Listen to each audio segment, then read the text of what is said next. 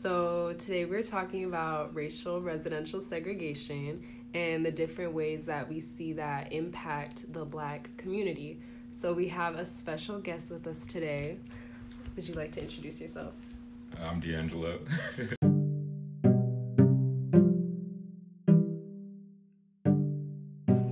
Before we hear from D'Angelo, we're going to open up our topic with a little bit of background information.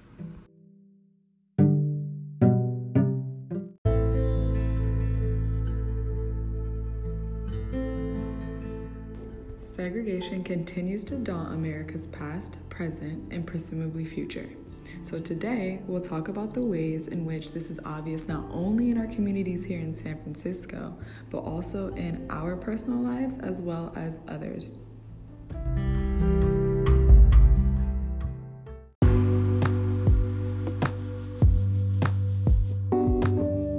The demographic layout of San Francisco is pretty interesting.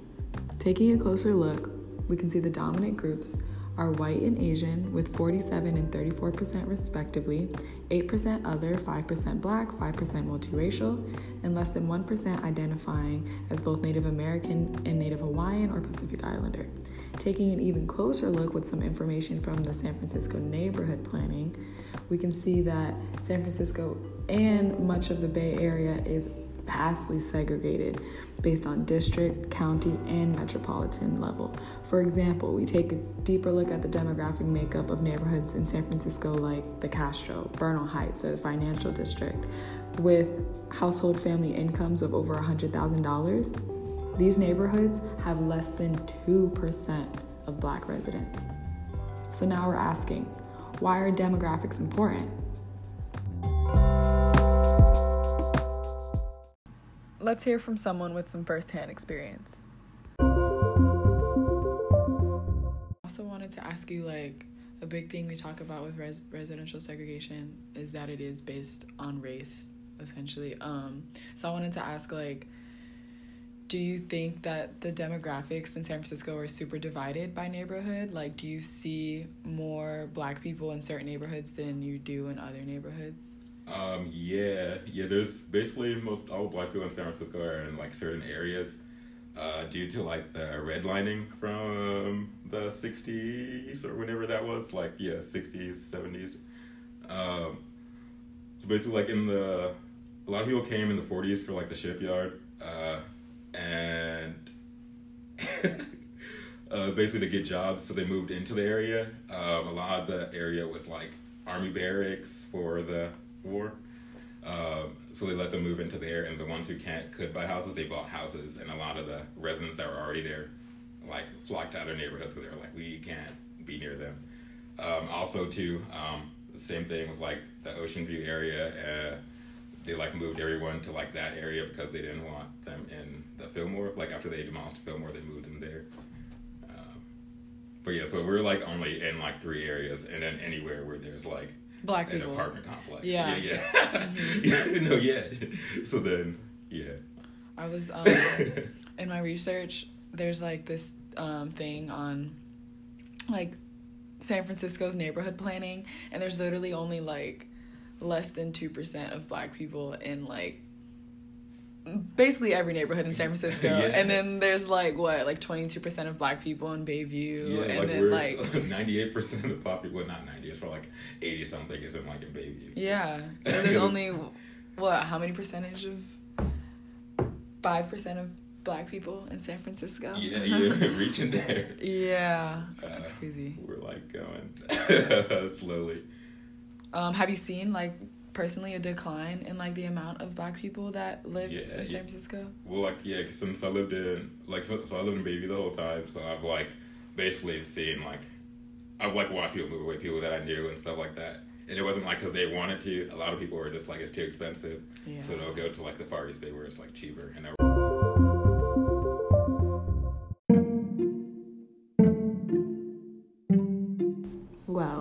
we talk about this term in psychology called social stratification, in which society essentially categorizes people in a hierarchy based on dominant group status, and this is crucial in terms of what we're talking about. because it determines access to resources and rewards and essentially social status.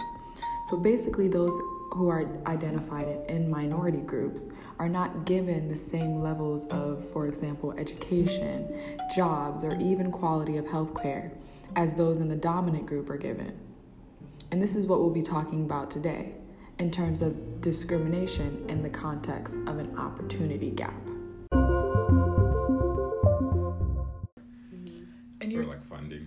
You're talking about like funding, so like how do you think that directly affected like your school, like lack of funding? Uh, for for lack of funding, I can say the it was like uh, sorry. Uh, so like in elementary school, we had uh, we were like the teachers were getting like bigger classes of students because they couldn't afford to like pay more teachers. Um, so like the the teacher would go from like fifteen kids to thirty, so the class size is like Damn. doubled. Um, especially for the higher grades, like third and up, um, that was like a thing. Then middle school, like seventh grade, they started like there was a period where uh, the school system didn't have like a lot of books, um, so we had to like share books for like half the year. Um, and then also like teachers were getting like laid off that same year. It was like what? crazy. That's crazy. Um, but like we got like some funds from like California, like the state, but then that didn't like yeah do really a lot. Mm-hmm. Yeah, yeah. Like they got us books, but like class sizes are still crazy, so teachers can't like focus a lot right. on students and stuff. Specifically, we'll be talking about the black white opportunity gap in San Francisco as a result of residential segregation which I will more clearly define later, but first I want to talk about how an opportunity gap can manifest. In itself, it's a form of marginalization and social stratification, which I've talked about earlier, in which minorities have been systematically and historically denied access to certain resources because of socio political attitudes. But wait, that definition is pretty broad, right? Let me give you some concrete examples. Whites in SF, as well as many other communities in the United States, have been given a better access to higher education, so AP classes or college, graduate school, and adequate health care and services. So they are more likely to use preventative care compared to black counterparts of the same socioeconomic status. So, where does this come from?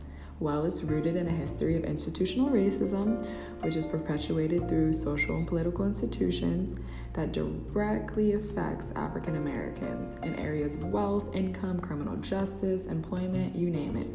So, the issue at hand what is residential segregation and how is it affecting African Americans? Um, but yeah, I was looking at a map and like even like in the East Bay too, like the neighborhoods are so segregated. There's only like a small percentage of black people, yeah. and then like the rest are like white or Asian. And then in these neighborhoods, like with the black people, they don't have like you know grocery stores. Like you're saying, there's only one grocery store in Bayview. yeah. So it's like it's not just a problem in San Francisco. Um, yeah, it's pretty fucking crazy. Um, and there's no transition, is what I've noticed. It's like one street will be like gentrified, and that's where you see like all these like yeah. hipster stores, and then you'll go a couple blocks, mm-hmm. and there's mm-hmm. nothing available for like right. the people living there. It's the same. Like in Bayview, there's like they they gentrified the industrial area, which is weird. Right. So like there's a lot of warehouses where they have like the breweries and stuff, and you know mm-hmm. they like patronize those areas. Mm. So there's like they built like coffee shops into like the warehouses on the side, so you'll drive by and it's like glass and stuff. Then mm-hmm. immediately all the like trailers, the homeless people just yeah. there. It's like not like one block away. And then you'll go to like the main street and then there's like everyone hanging out. But like you don't see like the the newer population hanging out like in the main areas. They like yeah. create their own like sub areas where everyone else isn't. Damn. You know? Do you see that in San Francisco? Yeah, yeah, yeah. Like, how do you? Where would you say that you see those things? Uh, I would say like the Mission is one good example. Yeah. The whole Valencia Street is like bougie as heck, and then the about. actual Mission Street is still like you know. it's literally yeah, it's like the, what, like two two streets away. No, it's one. one? it's like one block. That's ridiculous. and then like if you notice, the whole everything east of Mission is still like not really gentrified, and everything on the other side is. So they like yeah, pick yeah. a like border. It's the that. same way in Fillmore, right? Yeah, Like yeah. Upper Fillmore is like super fucking like classy, uppy, and then Yeah. you like go a few blocks down and like you just see homeless people on the street. It's and then in. Fillmore too, like in the freaking '60s, where all the projects are down there, they like that was one of the areas where they demolished all the like low income people's houses. Like they actually own homes, and they were like, "Fuck you guys, we're not giving you loans to fix it. We're just gonna uh, like make you live in like the government houses and pay rent to us." But like they owned their houses before that, so now they're like stuck in a cycle where now they don't have the property, which is like worth money now. Like imagine now in that area, that's like three million dollars for a house over there. Mm-hmm. So like imagine if they still have to own those houses, it would be like way up in value. But now they're like stuck in their situations, basically paying rent to the federal government through their apartment complexes. So basically, residential segregation refers to the spatial separation of population groups along racial or ethnic lines. And I know this might be a hard concept to grasp, but given that we are talking about an opportunity gap in terms of socioeconomic status and health disparities, it's not enough that blacks have been historically marginalized, but even with the Fair Housing Act being implemented decades ago, African American families in San Francisco are still disadvantaged, with many studies proving that they live in more concentrated poverty with less access to well paid jobs and higher education, as I mentioned earlier, compared to white families with the same levels of income and education. So, how is this evidence of an opportunity gap?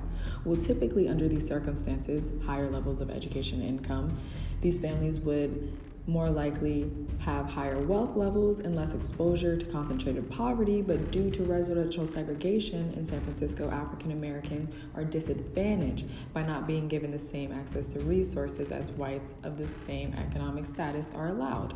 For example, in McLaren Park, with a percentage of 22% of the population being black and the household income not exceeding 16,000, there is only 2% of people that have a professional degree. So now we're going to give some examples of how this racial segregation is shaping the personal lives of individuals and being used as an instrument of racial inequality.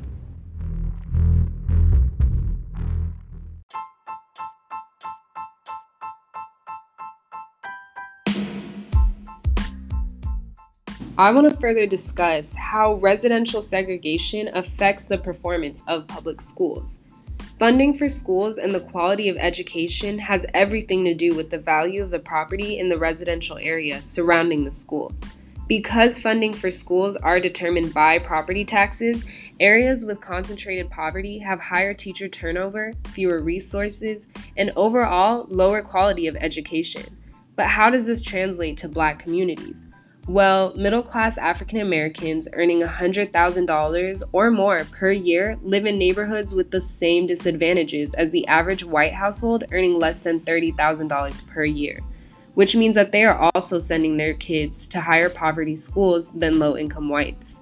Sure, there are options such as charter schools or finding loopholes in public policy, but statistics show that 75% of American students attend a neighborhood public school meaning they go to schools nearest to their homes or those that they are assigned to. This means that school segregation is a direct reflection of neighborhood segregation.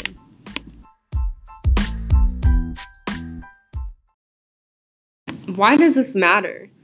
Well, a lot of the social barriers we're talking about today account for the achievement gap we see among Black students.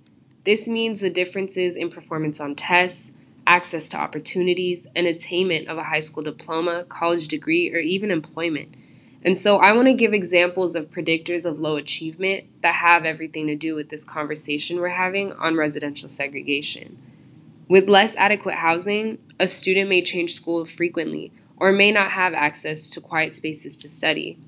Without the same access to after school programs, summer activities, or extracurriculars, students don't have the same opportunities in gaining organizational skills or background knowledge.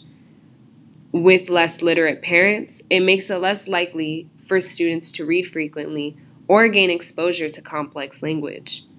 With less utilization of preventative health care, this results in higher absences among students. I hope these examples emphasized how there is no way to have a conversation on the performance of students and public schools without discussing neighborhoods.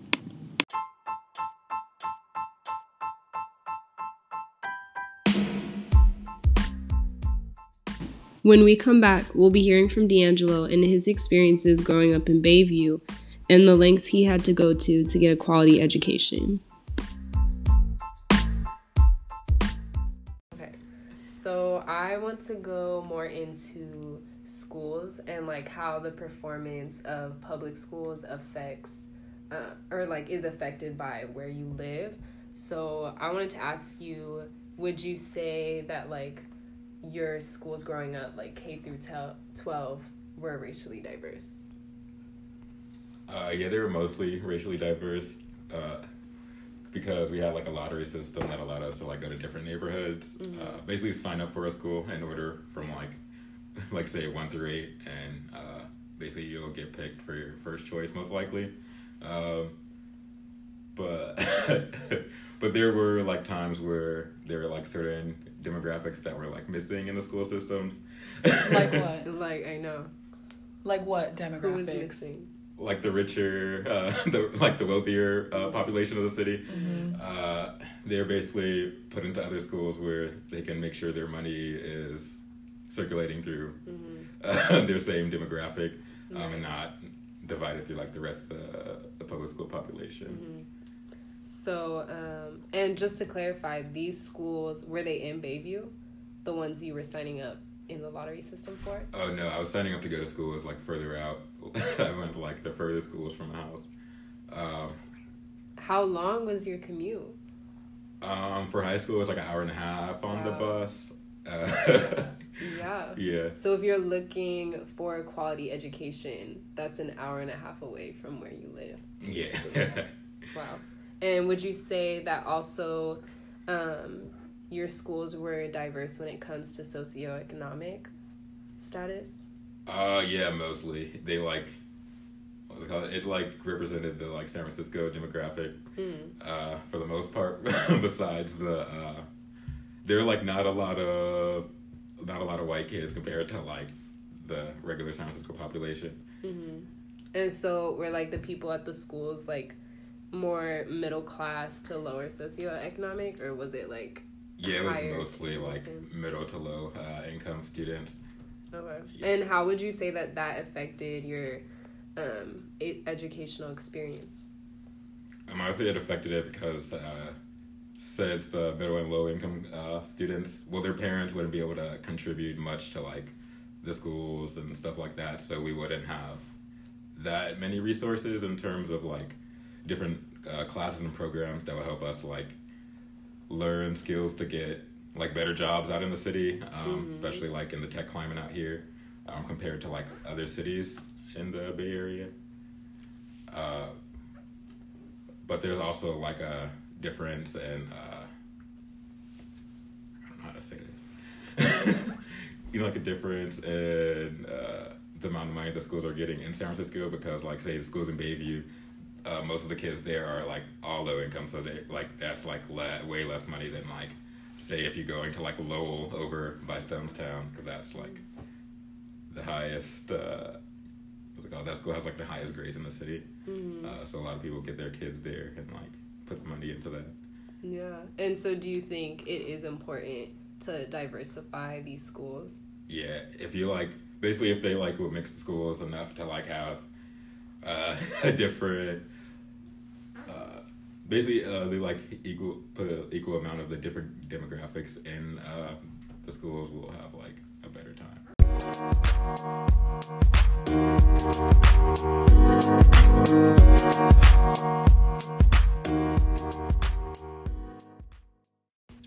okay so i wanted to ask you um, about access to resources and if you see a difference in your neighborhood and other neighborhoods um, so, like grocery stores, do you have a grocery store in Bayview? Yeah, we have one grocery store and then a bunch of corner stores, but they're not. Uh, they don't always serve like the freshest fruits and veggies and stuff. Uh, and then they also don't have like a lot of other options for like alternative diets and stuff.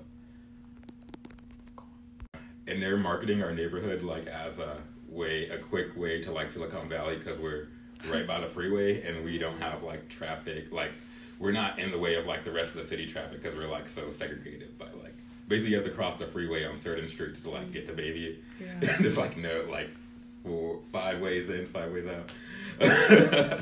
so like we were like a quick way like south uh, to San Jose and stuff. Um, and even like if there's no traffic, we get to downtown like ten minutes. Yeah.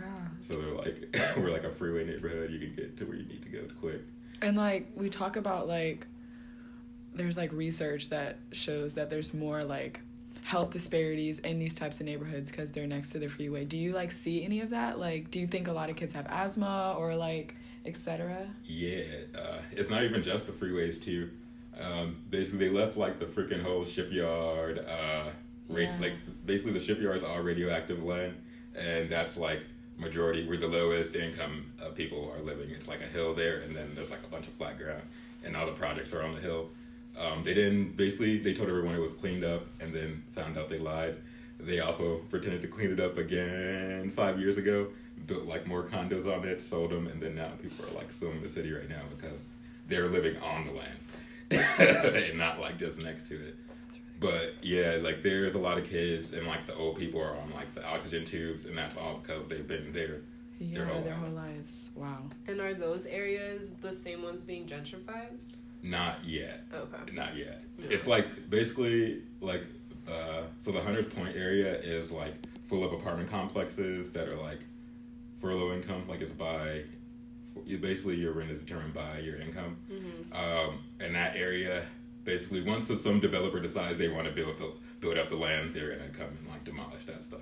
That'll be interesting to see though, like once gentrification hits that area, Yeah. if they will actually start like cleaning up or taking into consideration like you're breathing poison, basically. Well, they already like sold the condos to like people like the people who bought the condos aren't like low income, and they're like they thought it was cleaned up because the city told them that, and they figured out it's not, and they're like stuck in it. I'm But so we'll see if he, they might like lie some more and tell us it's like clean. Mm, Yeah.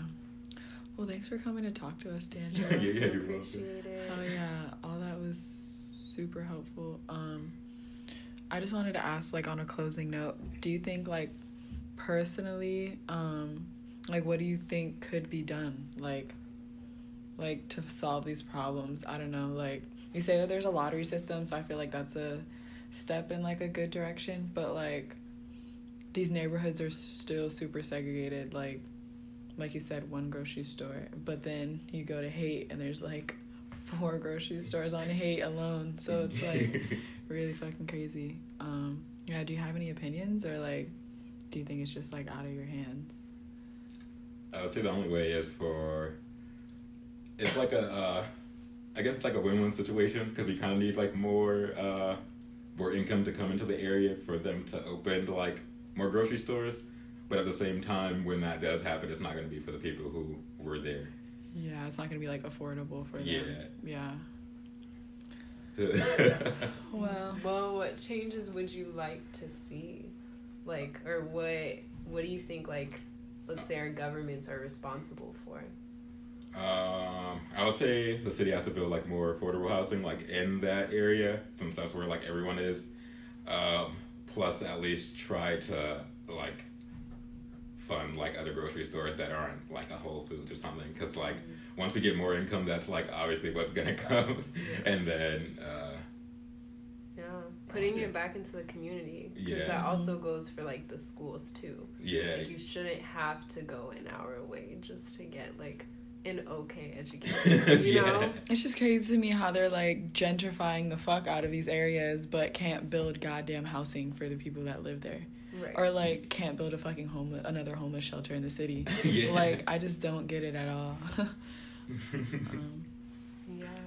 well, It's interesting to say the least. Do you think that you'll stay in San Francisco? Like, yeah. you're from here, you see all of uh, this stuff, like. Not in the current state.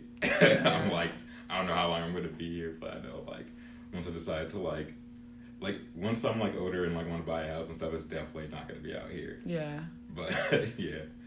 I feel that. I always like heard Sorry. that when I was little, it was gonna like San Francisco houses were expensive, but like since then it's just direct. yeah. yeah. We're not even talking about the same like yeah. tax bracket anymore. Yeah. yeah.